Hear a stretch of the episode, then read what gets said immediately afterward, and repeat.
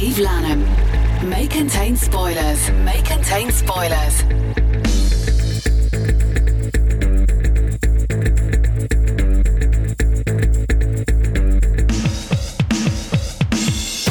On tonight's May Contain Spoilers, we find out if the odds are in the favour of Hunger Games Catching Fire. As well as that, we'll take a look at this week's crowdfunding corner, which Drew has tracked down for us, and we'll also have next week's new releases and also some film news. So all of that's coming up in the next hour of the show. So if you've seen a film this week, then let us know what you thought of it, particularly if you've seen The Hunger Games Catching Fire. Tweet us at Film Spoilers or email maycontainspoilers at hot ten twenty-eight dot com.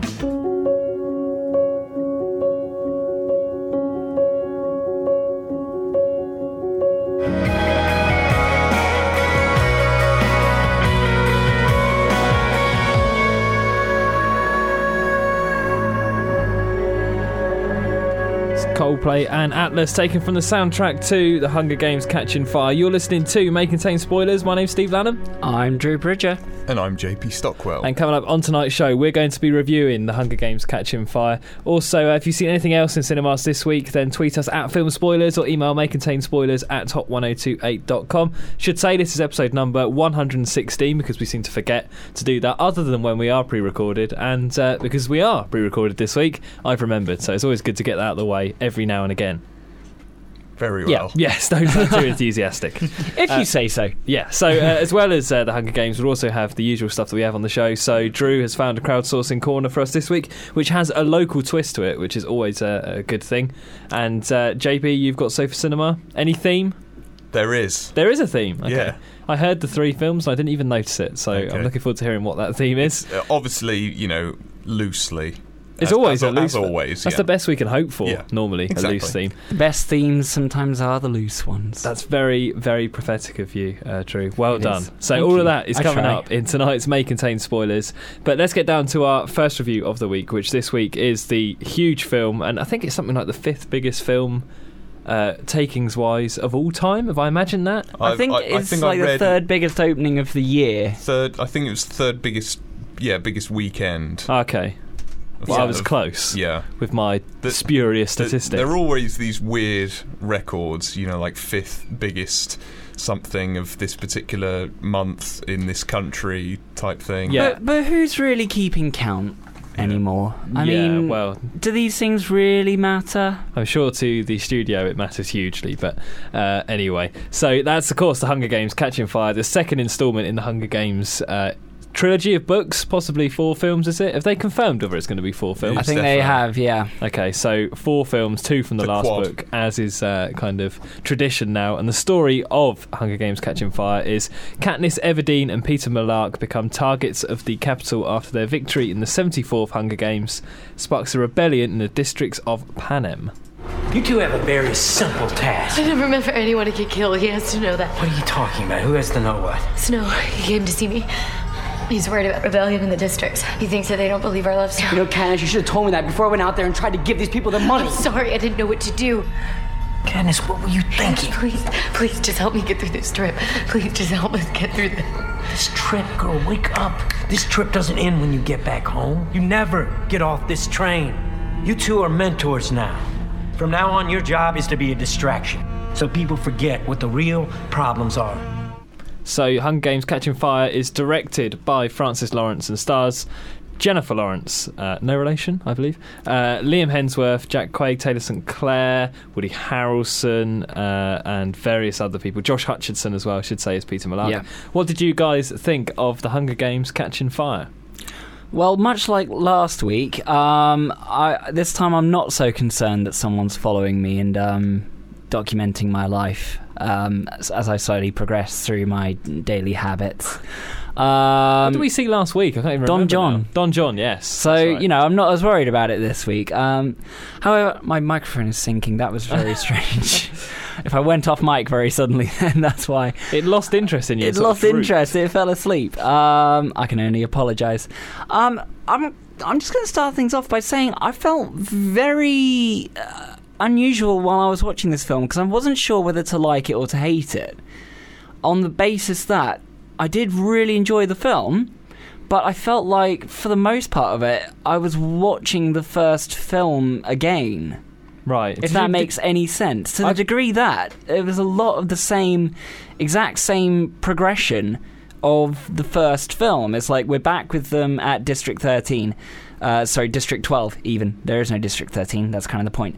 Um, we're back with them at District twelve, and we get that they're poor, and they've won the Hunger Games, and now they're going back to the Capitol, and they have to see all these other people. It and treads still familiar this, beats. It does tread yeah. a lot of familiar beats, and it's almost... But it's, the thing is, it's, uh, it's almost exactly the same points as it was in the first film. It's almost like...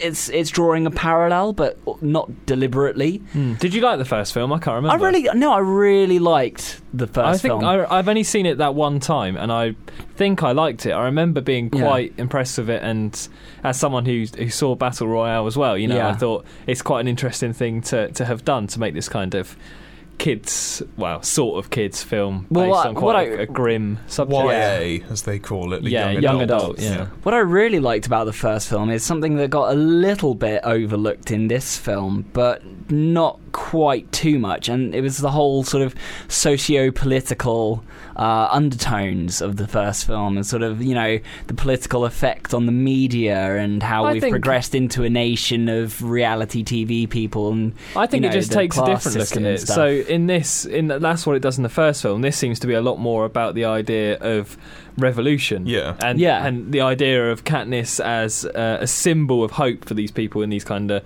downtrodden zones who are doing mm. various naff jobs while people in the capital were eating lots of food and wearing ridiculous clothes. And I, I like that stuff. And the introduction introduction of Philip Seymour Hoffman as, because I don't think he was in the first film, was no. he? No, it's an introduction. No, he's of taken him, over yeah. from Wes Bentley's job, right?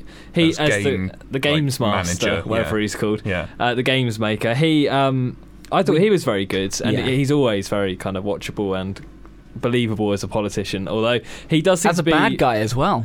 Well, as a sinister guy. Yeah, it's interesting you say bad guy. Sinister sort of overlord kind of person. He has sort of uh, uh, an interesting um, job, which means that he is essentially the bad guy. So, yeah, no, I, I agree that it does a lot of the same things in Catching Fire that it did in the original film, but it seems to amp them up a bit, which is what happens with a lot of sequels. So you get um, them having the training montages, but it's slightly... more at stake, and then you get the the, the Hunger Game, because all, all of these films seem to start off like you said, start in the district, then to the Capitol training, finish with the Hunger Games. Yeah. And my kind of criticism of the film is get to the Hunger Games. Like I felt like we spent far too much time trying on clothes of Lenny Kravitz. Talking Me, to talk, people. Talking to gay Jay Leno. So you're talking to all sorts of people that I have no interest in. Played by in. Stanley Tucci, who does not say genetically modified bees this time. No. Which I was very disappointed He in. Is great, though. I wanted Incredibly Stanley Tucci to yeah. say something I, like that. I definitely enjoy Stanley yeah. Tucci. But it, it was just... mad, camp... performance. He's the, like a gay Jay Leno, Jonathan Ross kind of hybrid. Yeah. And it was just...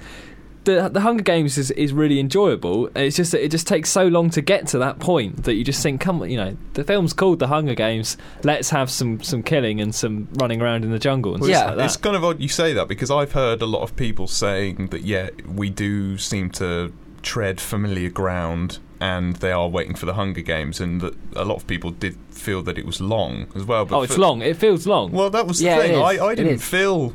I didn't really feel too much of that, to be honest. Oh, I, I, I definitely no, did. It was weird. I mean, I didn't... I didn't think it was short, but at no point did I feel it was dragging or anything. And obviously I should probably pre- f- uh, preface this by saying I did really enjoy the movie too. I, I liked the first one quite a bit, but I think I liked this one a bit more, probably mm. for the reasons that it does... you know, seem to amp up some of the stuff a bit better. And probably one of the stronger points of this is that I remember when we were talking about the first one, that some of the graphics and the C G I stuff, it, particularly with the action in the Hunger Games, was quite, well, I think your quote was pretty ropey. Yeah, no, I, I definitely remember, remember that. And I think that they have improved on that. I think it was the dogs more than anything in the last right. one, in, well, in, the, in the first while one. We're, was, while uh, we're on the subject of, of kind of um, special effects and cinematography and stuff like that, my other criticism of, of the film, and I did I did enjoy Catching Fire, I have to say, um, but I do have some problems with it, and a major one for me is...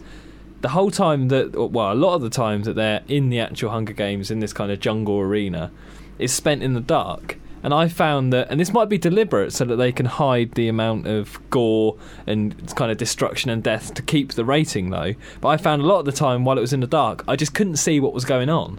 I found it very, very kind of grey and slightly kind of confusing as to what was happening at points. Like, I couldn't see who was being attacked, mm. what they were being attacked by, and I, I do think that some of that is deliberate so they don't have to show the blood and the kind of people being popped off and losing limbs and stuff like that. It, it's to, to keep it at whatever, twelve A yeah, or whatever. That, yeah. Is, yeah, that that yeah. is a, quite a common, you know, masking thing. But it just doesn't look, to... it, it looked very grey and sort of washed out and yeah. just not I, particularly interesting. I, well, I, I'm, I'm not sure I completely agree. I mean, maybe I, I see there is there are some parts that are in the dark, but I think it does, comparing it with the first one at least, I think it's pretty leaps and bounds over it, and probably the big part of that is because the whole arena sequence was shot in IMAX now. I don't mm. think anyone saw it in IMAX. No, no. no. Um, but I think you can... So essentially s- the whole Hunger Games part of it was shot in IMAX. Yeah, and, okay. and if you went to go see it in an IMAX theatre, the whole picture would shift aspect ratio, and apparently this is, uh, you know, talking of records again, this is the first movie I think that's had the longest continuous IMAX sequence. It's about a fifty-minute sequence, whereas, mm. you know, Dark Knight and Dark Knight Rises have more footage in total, but it's kind of interspersed. I was going to say the stuff. whole the whole last third of the movie, which is about fifty minutes yeah. worth of footage, is probably the most interesting bit. Yeah. And again, like, I don't think the actual games part of this was quite as impacting as it was the first time around, because I think we're we're forgetting that the main difference this time is they are not kids fighting other kids. This time, they're kids fighting adults. They're fighting other victors from other Hunger Games, so they're not kids anymore. They're they're they're grown-ups. So some are older like, than others. Some are older yeah. than others, obviously. But it, they're not you know, in, in, inexperienced kids. No, so it's more, not. More so it's not quite as drastically sort of traumatic in a way as the first film was. It's, it doesn't have that, you know, traumatizing They're impact. They're still killing people, in the though. And yeah. They are, and, and that way, still happens. In, in a way, but you feel you feel a little bit less bad about it in a way, because all of these people have done that before. They're not, they're not as naive, are they? They're not. They're, they're not, not just kids plucked out. There are people that have had to fighting kill to survive. Yeah. They're they're they're grown-ups that I, yeah, I can, you know I can, I kind I of think, had to do it before. I think that feeling though is probably replaced by the idea that because these are all professionals, then at least you know there's. That they're the assumption is that they're more skilled, so then the kind There's of jeopardy, an element of danger. The, yeah, the jeopardy yeah. is kind of higher. So then your excitement from the action of these more professional people doing it replaces that. That's what I yeah, thought. Yeah, I did still feel a, a certain amount of te- attention for Katniss when she was in the kind of arena and uh, and playing the, the Hunger this, Games. Because but this is like fairly recently that all these other people have done it before, you know, yeah. some years ago or more or less, but she only just came out pretty much my only last one. My only slight issue with it was that Josh Hutcherson, who plays Peeta, the kind of one of the two love interests, Liam Hemsworth being the other one who's the guy back at home, she she kind of falls in love with Peeta in the first one to survive the Hunger Games, but does she really love him? They have this whole kind of pretending to be in love in order to survive, and there's a suggestion that only one of them will be able to survive this Hunger Games, only one person out of everyone who's in it, and uh, so their love won't be able to carry on. And I found that every time that he was in danger, and that happens quite a lot, yeah. I didn't at any point think that he was going to die. And not giving anything away to whether he does in the end, I think the amount of times they put him in jeopardy, I just like, oh, come on again? Like, oh, he's, you know... Like, he's passed he out again. That's, how did yeah. he manage to last again. this that's, long? That's the slight danger with having, you know, any adaptation where you know there's going to be multiple sequels, because you yeah. think, you know, n- n- well, you don't know one hundred percent, but you can be pretty certain that, you know, the main characters... You can make an educated guess. Yeah, won't kick the bucket by the first and the second movie kind of thing. And it's it's sort of thing you can uh, you can level that at, like, James Bond, and I love James Bond, and, and I don't yeah. seem to have a problem with that, and you know that James Bond's not going to die. All the Marvel movies. Yeah. You know, yeah, but I just... The more it happened in this film, I thought, oh, I've... You know, the th- the third or fourth time of him being unconscious, you know, I was sort of like, I could maybe do with this once or twice, but it seems a little bit repetitive. But um, I've got to say though, while we're on the subject of, of main of main characters, there are two people that pretty much stole the film for me, if you ask me. Um, one was uh, Jenna Malone, who plays Joanna Mason. She's a new character, yeah. She's, I didn't she's a new character. Yeah, she totally stole it for me. I think she was one of the more interesting characters of the film. And the other guy, who's called uh, Sam Claflin, who plays Finnick O'Dare. Yes, he's the... the sort of dashing, charming one. Yeah, and they, they form allegiances throughout yeah. the uh, the film, so you get to know all these people. Jeffrey Wright is in it as well, and they, they have different expertise as well, which, which makes it vaults. more... Yeah, which yeah. is very good. Yeah. Um, they have different kind of expertise, and that makes it more interesting, and that's where it is good, at kind of switching it up, and I like the whole political... the idea of her being a, a symbol and the effect that the first Hunger Games has had on the uh, on the rest of the world, and... I did actually find it quite... It, the emotional parts of it were successful. You know, when you see her going around the different districts and all these people suffering mm. and she's being made to to kind of speak out. And I think Jennifer Lawrence, that's the advantage of having someone who is a good actress in Jennifer Lawrence, who can handle that sort mm. of thing and be s- believable. If it was someone who wasn't up to it, I don't think you'd, you'd probably buy into it as much. Yeah, so yeah I think... She I, is very good. I, I was going to say that the... You know, we've been t- we've been talking a lot about the ending of the movie, which is the games, but I did enjoy ju- the...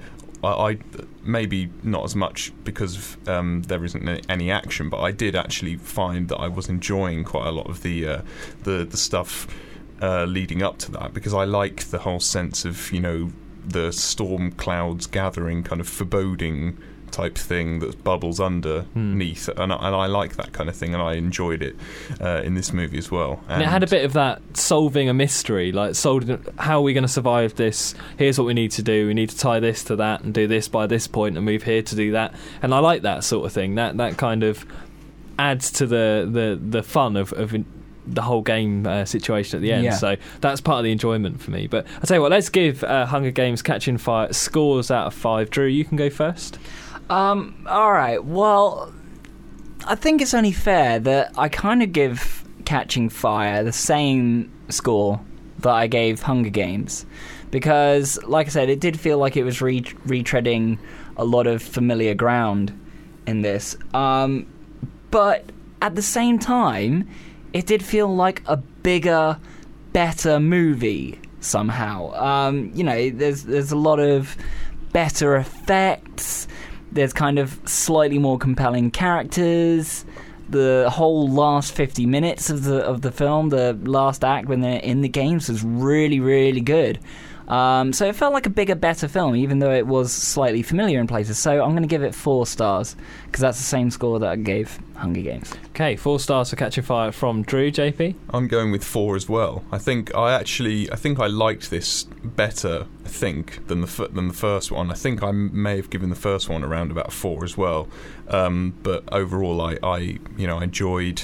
I thought the effects were better. I thought the supporting characters in, in the Hunger Games itself were better than the original one. I liked the whole under the undercurrents of the, you know, this uh, revolution happening and, and all the stuff leading up to that. And of course, obviously, Jennifer Lawrence is pretty much the saving grace of this uh, of of this franchise. So four from me. Okay, two fours from J P and Drew. Four Hunger Games Catching Fire. As for me, I am going to give it a three point five, I think, and I could lean towards a four because I did really enjoy it myself too, but I think it might need to be watched again for me to be able to make that sort of decision. I did just feel that it dragged a little bit in places, mm. but lots to enjoy about it, and um, the the whole, as I've, I've said several times, Hunger Games part of it is is my favourite part, so there's plenty of that to enjoy if you like that in the first I just film. Like the fact that we have, you know, uh, another series like this that's a good one that, yeah. to, that you can follow, because obviously, you know, uh, Harry Potter and other things like that have kind of stopped, yeah, and, so uh, and I like this one enough and enjoy it enough that I like that. You know, I, I like a good franchise. Well, I wonder how um, how they're going to do it with the, the two films to the last book, because, I mean, I've not read them, but it seems that the books have the, the, the set pattern of District, uh, Capitol, Hunger Games. You couldn't really have a whole film without Hunger Games in it, I wouldn't have thought, and and you probably would struggle to split them. I don't know, I mean, it depends what happens in the book, I suppose, but it'd be interesting to see what they do with splitting a book into to two parts for the last film. So anyway, if you've seen Hunger Games Catching Fire, tell us what you thought of it. Maybe you really liked it like we did, or maybe you just thought it was rubbish. Get in touch with the team now. Tweet us at Film Spoilers or email us on makeandtakespoilers at hot ten eighty-eight dot com. Still to come on Make and Take Spoilers, we've got Sofa Cinema this week, chosen by J P. Also, Drew has uh, selected a crowdfunding corner for us. But taking us uh, up to our Sofa Cinema, here is Technotronic and Pump Up the Jam. The jam, pump it up while your feet are stumping, and the jam is pumping. Look ahead, the crowd is jumping. Oh, wow, a flash Tuesday. Get your booty on the floor tonight. Make my day. Technotronic and Pump Up the Jam, which was taken from a soundtrack to a film, which you will find out very soon. If you're good, you will already have recognised that as being from a specific film, and you won't need us to tell you where it's come from. Sofa Cinema. So this week, J P has chosen three films with a theme, he tells us, uh, that you can see on Freeview over the next six days or so. Uh, so, J P, what have you found for us, and why have you uh, chosen them? Well, shall I reveal the very loose theme, of course? I think you shall. As ever. Okay, well, it's essentially just little nineties gems. Okay, that is quite yeah. a loose theme, but I yeah. like it. Yeah. It's it's funny when, you know, you're trying to find a theme and then you have to try and stick to it when you're looking through the films. So, uh, but I think I've succeeded. Yeah. So the first one, of course, fr- that soundtrack that we just played is from uh, Space Jam. First pick. Um, that's on at four o'clock at on uh, Saturday the thirtieth on the Five Star channel.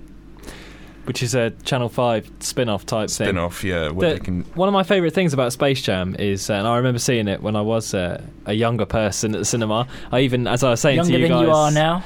Much younger than I am uh, now. I think it came out in ninety-seven. Yeah, so, so that was... Whatever the maths is. fifteen years ago, I suppose. Yeah, that works out. sixteen, about that, yeah. yeah. So when I was much, much ten, younger, yeah. I remember um, going to see it and buying a, buying a song from the soundtrack. And uh, the thing that's kind of well known about Space Jam now is that the website for it still exists. Have you seen this? Like the original... No, I haven't. Yeah, really? Like, it's like a...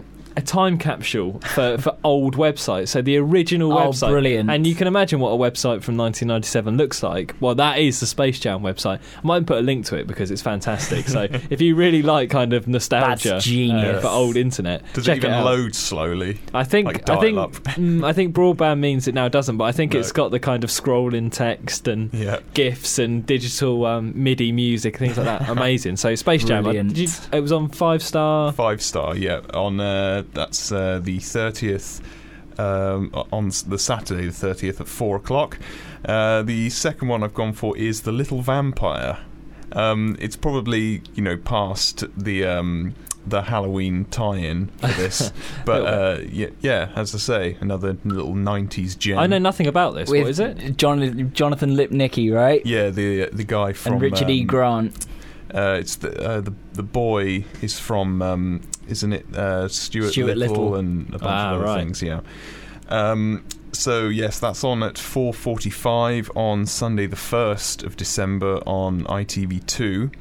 Uh, the second one third sorry I should say uh, choice is um, also on the Sunday Uh, the first on I T V two, so it's a double bill you'll have to do with this. This is, you know, how how much you have to try and stick within these themes. that, uh, is there some loose bending of the rules going on here, No, J P? It's just the, the next one, it's just I had to I had to go with the nineties one. It just so happens that it comes straight after. So uh, this one is Small Soldiers. Which, again, I know nothing about. Really? Oh, no, you know, uh, I, I, I, th- this was uh, one of Kirsten Dunst's first one of her films, first, yeah. wasn't it? Oh, no, after um, she was in uh, Interview with the Vampire. Oh, so yes. what, what time yeah. was Small Soldiers on? That's on at uh, six forty-five on Sunday the first of uh, December, I T V two. On I T V two. So there yep. you go. Those are J P's nineties gems suggested for this week's Sofa Cinema.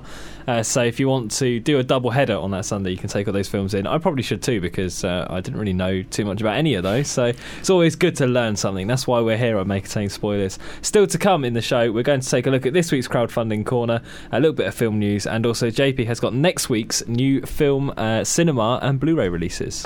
Steve Lanham, Make and Take Spoilers. Hot Radio. You're listening to May Contain Spoilers. My name's Steve Lanham, and with me are Drew Bridger and J P. Stockwell. And in the previous part of the show, we reviewed The Hunger Games Catching Fire. We gave it uh, four-star reviews from J P and Drew and three point five for me, so positive thoughts from us. If you've seen it, remember you can tell us what you thought of it by tweeting us at Film Spoilers on Twitter or by emailing maycontainspoilers at hot ten twenty-eight dot com. If you missed the review, you can uh, catch it on the podcast. That'll be available uh, from the day after the show goes out live, so you can catch up with anything you've missed in the previous part of this show or any other show, because there's sort of like a back catalogue, so you can go back and listen to our Halloween special that we did, or even which is a good our, one uh, that was a we, good one we, we enjoyed the Halloween one quite a lot. That's a uh... That's a good one to um, go back uh, and check out. We're also uh, sort of in discussions about doing a Christmas special. So if you've got any Christmas films you think we should be talking about, then uh, let us know what you think. As I say, at Film Spoilers or Make It Say Spoilers at ten twenty-eight dot com is the place to do that. So we will sort of come up with a list of films that we're going to do for our Christmas special and mention that later on in a, a later show. So all of that still to come before Christmas, which doesn't even seem that far away. No, it doesn't.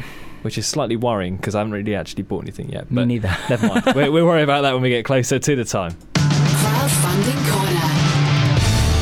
So anyway, on with film-related stuff and less about my Christmas shopping. Drew, what have you got crowdfunding corner-wise for us this week? Okay, well, this is one that's been on our radars for a little while, but we haven't actually gotten around to mentioning it yet. Yes, I saw it as a blip on my radar. Yeah. Um, and I just kind of ignored it. It's, it's, thought it was a scratch up on the screen, rubbed it off, but then it just stuck around, so we yeah. decided we should look into it. I thought I'd, I'd sneezed on my screen, but apparently I hadn't. I have no idea what um, Okay, so basically there is a cinema in Sandown on the Isle of Wight, which if you are along the south coast of England, uh, you will know where the Isle of Wight is, and if you are not from the south coast of England, then you probably don't care. But you might care that it is one of the oldest cinemas in the U K. And um, it is called the uh, the Rivoli cinema. I nearly said ravioli. That ravioli would have been cinema. Really bad. That would have been terrible. It's a it's a cinema made entirely of pasta. Um, they just it play is Italian the films. Yeah.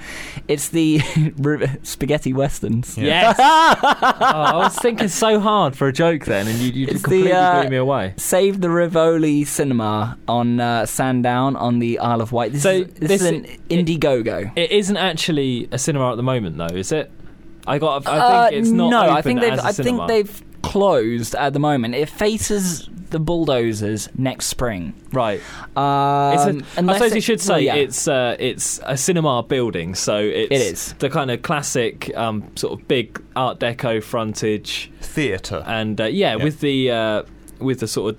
Open the, the double doors at the front and yeah. the big foyer the banner thing, yeah. From the outside, like looking you would at see, it, you, you would not think it could be anything other than a cinema. Think nineteen thirties cinema, and that's pretty Absolutely. much what you've got. It's a lovely building. I'm a big fan of kind of Art Deco yeah. sort of stuff. For the so kids, it looks if, you, great. If, you, if you'd seen, uh, you know, Inglourious, um, mm. the the whole yeah. cinema fetish in that. And it's worth yeah. imagine that. On, on on a sort of more serious note, it is important to save these sorts of buildings because it, the amount of times you see these lovely old cinema buildings, and they're obvious what they are, and they've been turned into either bingo halls or kind of slightly um, questionable churches, for yeah, churches exactly. you've never heard of, you know, yeah. Church of the Latter Day, you, exactly, Brethren of.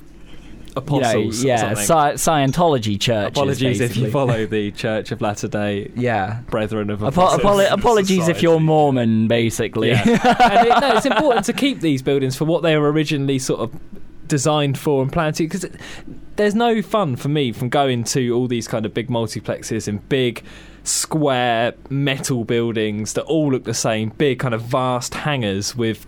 three hundred screens that all look the same and all. I don't want to watch my films in a shipping container. No, I, it's nice to have these proper cinemas, and we're lucky in a way, especially on the south coast, because we do have some smaller cinemas. Things like Harbour Lights, like the Rex Cinema, yeah, uh, the Tivoli. There's all sorts of really nice. Apologies, even the Everyman in Winchester. There's yes. lots of them in the the kind of local area, which are different to those big multiplex experiences. And for everyone that complains about, you know, all the bad experiences you get in kind of these these big chains and things like that. It's kind of a, a chance for you to put your money where your mouth is and say, okay, well, let's do something about it and support these yeah. these smaller cinemas and save something like the uh, the Ravioli cinema, the, the Riv- Rivoli. We so, should we should make sure that people know what it's. As called. I climb down but, off my, my horse, yeah. Um, You say it's an Indiegogo... Uh, this is an thing? Indiegogo campaign. Um, they've raised six thousand pounds of a... Now, this is going to sound pretty steep. It's a two hundred fifty thousand pounds goal um, with sixteen days left. Right. But wait, because the twist is they don't need to reach the full goal. Okay. For it to take effect. All funds that are donated will be put towards the, the restoration of this building to turn it back into a functioning cinema. So they don't need to reach the final goal. You can uh, pledge to this, and all funds will go towards the campaign. Um, they need a certain amount because they already have certain assets that they're selling off in order to pay off uh, certain mortgages or, or land lease fees or anything like that, blah, blah, blah, blah. So they don't need necessarily to reach the two hundred fifty thousand pounds goal, but it would be nice because obviously the more money they get, they can make it a better cinema, they can put more money towards it, they can get more distribution costs paid, all of that kind of stuff. So the more of it helps, but they don't need the full lot. I think the, the plan is that if it is successful and they are a, a, able to reopen it as a cinema, that it would be used as part of the Isle of Wight Film Festival as well, which would be exactly. Very cool too. Yes. So it's one of the kind of venues for that. So it's on Indiegogo. It's got how many days left? Six days? Sixteen days Sixteen left. days left. So, so still time. Weeks. And remember, it might be slightly daunting to have two hundred fifty thousand pounds to raise, but as you say, something uh, that you it all, you it all goes go to towards it. Mm. Yeah, all, despise, fund, yeah. all funds will be received, because obviously normally you have to actually reach your goal for all the funds to actually officially go to you. Yeah, but so this, it all goes to it regardless. Yeah, yeah. So it's the Rivoli. Is it the Rivoli? I've now forgotten because yeah, the, you've implanted the, ravioli. I think into I, my head. I I can't. I don't know if it's pronounced Rivoli or or Rivoli, but Rivoli sounds much better. So the Rivoli uh, Riv- Rivoli Cinema in Sandown on the Isle of Wight is this week's crowdfunding corner, so you'll be able to find a link to that on our Twitter at Film Spoilers. We'll also try to put a link to it on our Facebook as well, so if you want to go and pledge some of your hard earned cash towards saving that lovely old cinema, that's the place you can go and do it. Drew will be back with another crowdfunding corner on next week's show. Crowdfunding Corner.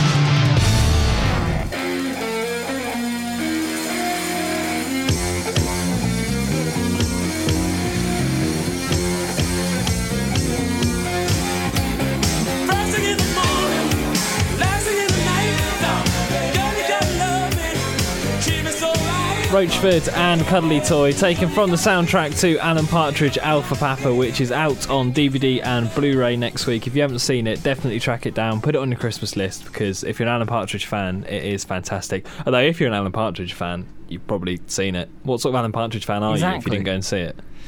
Maybe you were so busy. I don't know. I'm not sure I'd buy that as a reason. Maybe you were stuck in a radio show like we are now.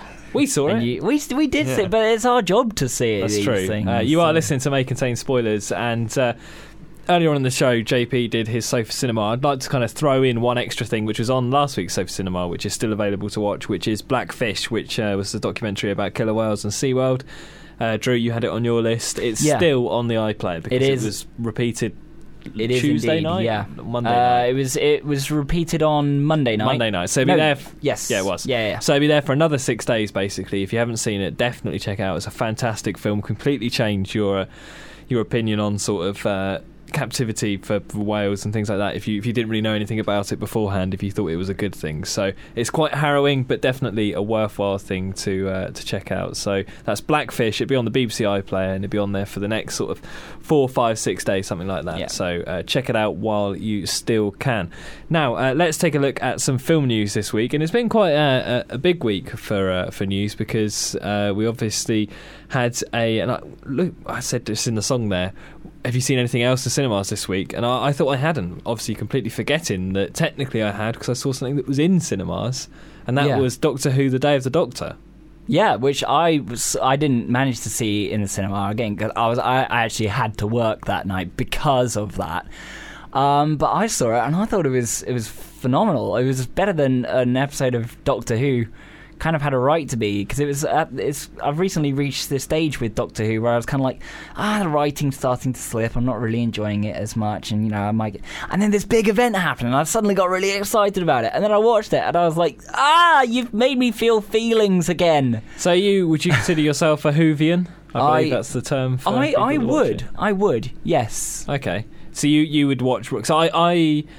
If someone said, do you like Doctor Who? I say yes, but I don't really ever tend to watch any. I've seen a handful of episodes over the last few years with David Tennant and Matt Smith, and yeah. I do quite enjoy it, but I'm not someone who would tune in to watch it.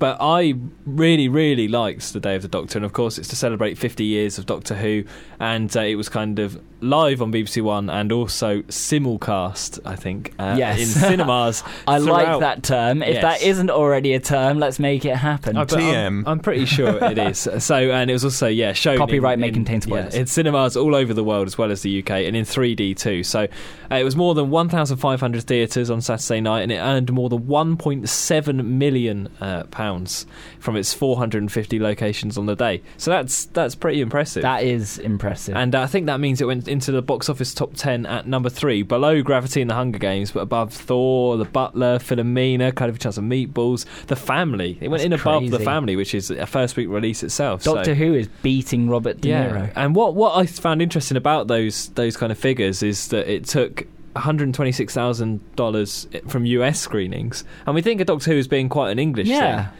But obviously it has got quite a big it's, following. It's really picked up over there now, yeah. especially after sort of this big reboot that they had and introducing new doctors and David Tennant. It really took off when they had Matt Smith start mm. as well over there, because they tried to make a really big thing of it in B B C America. But even more than that, it took one hundred ninety-six thousand pounds uh, pounds in Germany.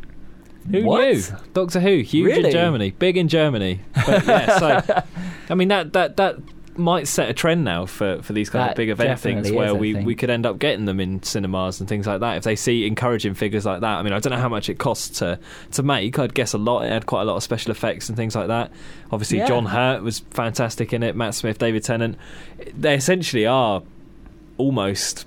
You, you could get indie kind of British films that would have them starring them yeah, and exactly. take less money than that. So it, maybe this is uh, the, the start of these kind of... I mean, The In-Betweeners is another good example of a T V show that had a successful movie off the back of it. I wouldn't be surprised if we do get more kind of T V... Big cinematic film, releases. Yeah, spin-offs. Like this. Which, if they're high quality, I'm all for, but... Downton Abbey will be next. That's not a bad shout, to be honest. As soon as they finish the last series, a one-off special shown on, on cinema screens as I'd, well. Uh, I, I'd be down for that. Turn up in costume. You heard it here, well, sort of heard it here first. I'm sure, I'm sure Julian Fellowes has already thought of it. But yeah, so encouraging figures from Doctor Who for its fiftieth anniversary special. Yeah. J P, what else uh, was going on in the world of film news this week? Well, probably one of the biggest stories, which, you know, we can't go massively into discussion-wise, I guess, but, you know, it was, it was in quite a lot of papers and stuff, is this uh, whole ongoing... Uh, Uh, controversy about whether or not you should trust the "no animals were harmed during the making of this movie" uh, quote, because uh, apparently it doesn't actually quite live up to its uh, promise. Yeah, which, I, I mean, I've never really considered what it actually means. I just assumed it was truthful and that that someone was responsible for finding this out. Why would anyone hurt a fi- an animal during filming anyway? But I know that in the past, in in sort of the sixties and seventies, in exploitation films and things like that, animals were kind of harmed in filming, and it was just part and parcel of, of making a low-budget film. But it, this is not low-budget films. These are massive blockbusters that are, I think it lists things like uh, The Life of Pi, allegedly, and... The Hobbit. Uh, the I Hobbit, think, yeah. yeah. I think it was sort of... Um, That's quite strange. Sheep and, yeah. sheep and goats and things like that in The Hobbit. But it seems surprising, but then not... entirely um, kind of unthinkable that this might happen. When you hear it listed, that I think in Life of Pi they say that Richard Parker, the the kind of Bengal tiger, almost drowned in one scene, and it, it does seem um, strange that, that that a big kind of multinational mm. company would allow themselves to get into this sort of trouble. But we we recently talked about yeah, Friday exactly. the thirteenth on our uh, Halloween special podcast, still available, and. Um, Go check I, it out, I, I questioned, yeah, whether you see someone kill a snake in that, they cut it in half, I think, and it looked for for all purposes to me like it was real, and I wondered, it was still moving like yeah. a like a dead. Well, it didn't look like, like a, a rubber snake, snake yeah. like a, a snake that's just been killed would. Quite often these things tend to yeah. look quite fake, but it looked really realistic to me, and I wondered, because of the time and the fact it was low budget, whether it was an actual animal being killed. And you know, I, I guess I kind of thought that those days were behind us now, but possibly exactly. not. No.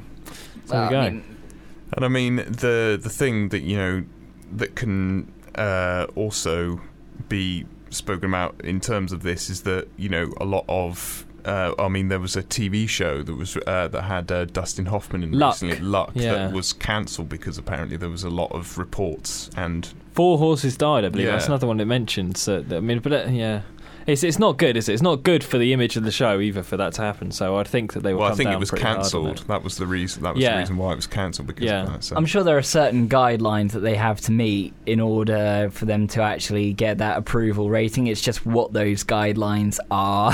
Yeah, and, and who's what responsible that allows for monitoring it, I suppose. Yeah. But anyway, there we but go. Anyway, so segueing from Friday the thirteenth, uh, there is news that there is going to be a reboot in. Which year? I bet you can guess. twenty fifteen, yeah, right? Yeah, the year so that everything's coming. Yeah, that everything is getting rebooted or getting a sequel. Pouring more into, well, the, is this, into the plot. Is this a, is this a reboot or is this a sequel? Because I know there was a thir- Friday the thirteenth reboot recently. So is there a chance that this is actually a sequel to that one? Well, it's entirely possible, but uh, all I have read is is is reboot. So. Right. So that kind of suggests okay. that. Because well, I didn't it, see. Because I think it could be like a continuation of of the, the most recent of, of one. the yeah. most recent one. Then, but it's kind of a strange um, beast. It's a strange, yeah. Because they've there's so many films for Friday the thirteenth. It's like, are you going to go back and do another sequel or another reboot of a franchise that has had both already? I think they will probably carry on with a, a reboot yeah. because it's probably easier than having to remember everything they've covered in the previous. ten films or however many it is, so yeah, not getting too excited about that one if I'm honest, but you never know. We live in hope that we could get a great Friday the I'm, thirteenth I'm a big film. Friday the thirteenth fan, so I might go and see it just to see if they completely ruin it and miss the point, yeah, as it were. Anything else? Uh, yeah, there was also some pretty big news that um, uh, Baz Luhrmann is, uh, is being uh, tipped, is if if that's the word, to uh, to be involved with a um, an H B O series uh, called Napoleon, which was based on one of uh, Stanley Kubrick's un unmade yeah. s- scripts, and it's also being produced by Steven Spielberg, who at the time it was planned that maybe he would make it much like A I, and that actually did turn out to be made eventually. I think Kubrick had. Spent year, I think it was around nineteen eighty, and he spent years and years and years kind of planning it, researching it. I think, yeah, I read the article, and originally he he wrote it in something like the late sixties, mm. but he was and he was get, trying to get it made for years and years, and he just didn't know how it would work as a film. So maybe yeah. uh, this but is a T V years series. And years goes quite hand in hand with anything that you mentioned with Kubrick. Yeah, he was obviously very uh, O C D with with these sorts of things. But, I mean, it might work better as a T V series, so, and it seems encouraging that Spielberg's on board. He obviously, as you mentioned, had uh, kind of previous with um, A I, and Baz Luhrmann has a checkered history of filmmaking, but, like, in general, pretty good. Obviously, Great Gatsby and... Cetera, yeah, I mean, obviously the way H B O are going now and a lot of T V, you know, they're, they're with these mini-series. I, I don't know if I said that. It, it is supposed to be a mini-series. Yeah. Um... It doesn't that, necessarily mean cheap, does it? No, no it can no. be more than uh, it, the film now. It's generally yeah. the miniseries that are kind of sometimes more expensive. Yeah. Well, it's yeah. The the general consensus now is that a lot of T V has taken over like the mid-range budgets mm. of what of films. Because you don't seem to get as many middle-range budget no, you get uh, the big, big movies. You get the big ones and the indies, yeah. and more of that has moved to T V, which. As as we've probably said before, as long as we can see this stuff one way or another, which with that way, sort of thing, that sort of yeah. budget, I'm sure we will. So yeah. hopefully Napoleon are coming to a small screen very soon. Um, J P, what's out on uh, D V D and Blu-ray next week? We have a pretty packed week this week. I had to double check that a lot of these weren't, you know, you know reissues, you know, just a couple of weeks after. But no, it's all this week. Okay. So uh, we have Man of Steel, uh, The Lone Ranger. Alpha Papa, as you uh, as you mentioned, Alan Partridge, um, The Hangover three. All of which are getting steelbooks. Yes, these are all. Uh, Planes, that includes that as well. Yep. Um, Grown Ups two, Only God Forgives, and The Smurfs two. Okay, so as you say, a packed week getting ready for Christmas. What's in cinemas that we can check out? We have uh, Carrie, right, the remake, uh, Saving Mister Banks, right, uh, um, The Best Man Holiday. Yeah, which uh, took a lot of money in the States, I seem to remember. And uh, the animated movie Freebirds. Yeah, the slightly bad-looking uh, kids Turkey, film. Yeah. So we haven't really discussed what it we're going to review. Puntacular, though. Mm. If I'm going to be honest, like... okay, it's an animated kids movie. It doesn't look that great, but I did watch the trailer, and there were so many puns in it that I was like, everyone loved. Like it was the same as Cloudy with a Chance of Meatballs. Everyone loves a good pun. Yeah, though if it lives up to that level, I'd be very surprised. So we haven't really talked about what we're going to review next week, but we will probably have a review of Carrie or Saving Mister Banks or both, depending on what mm. we get to see. So uh, that will be on next week's show, where we will be live. So uh, if you want to listen to anything on this week's show that you've missed or any of our previous shows, you can find the podcast. Type May Contain Spoilers Podcast into a search engine and you'll be able to find us. We're also on iTunes. You can follow us during the week on Twitter Twitter at Film Spoilers. You can email us makeandtasespoilers at hot ten twenty-eight dot com, or you can go to our very lovely Facebook page and see any links and interesting articles that we find during the week. Uh, so that's all the places where you can find us. But until next week, until the next show, it's goodbye from me, Steve Lanham. It is goodbye from me, Drew Bridger. And of course, we had to play this because Only God Forgives comes out on D V D and Blu-ray next week. Possibly our favourite Korean-sounding song of the year. uh, this is uh, Cliff Not Martinez again. And some guy. I can't remember his name, but what a great way to play out the show.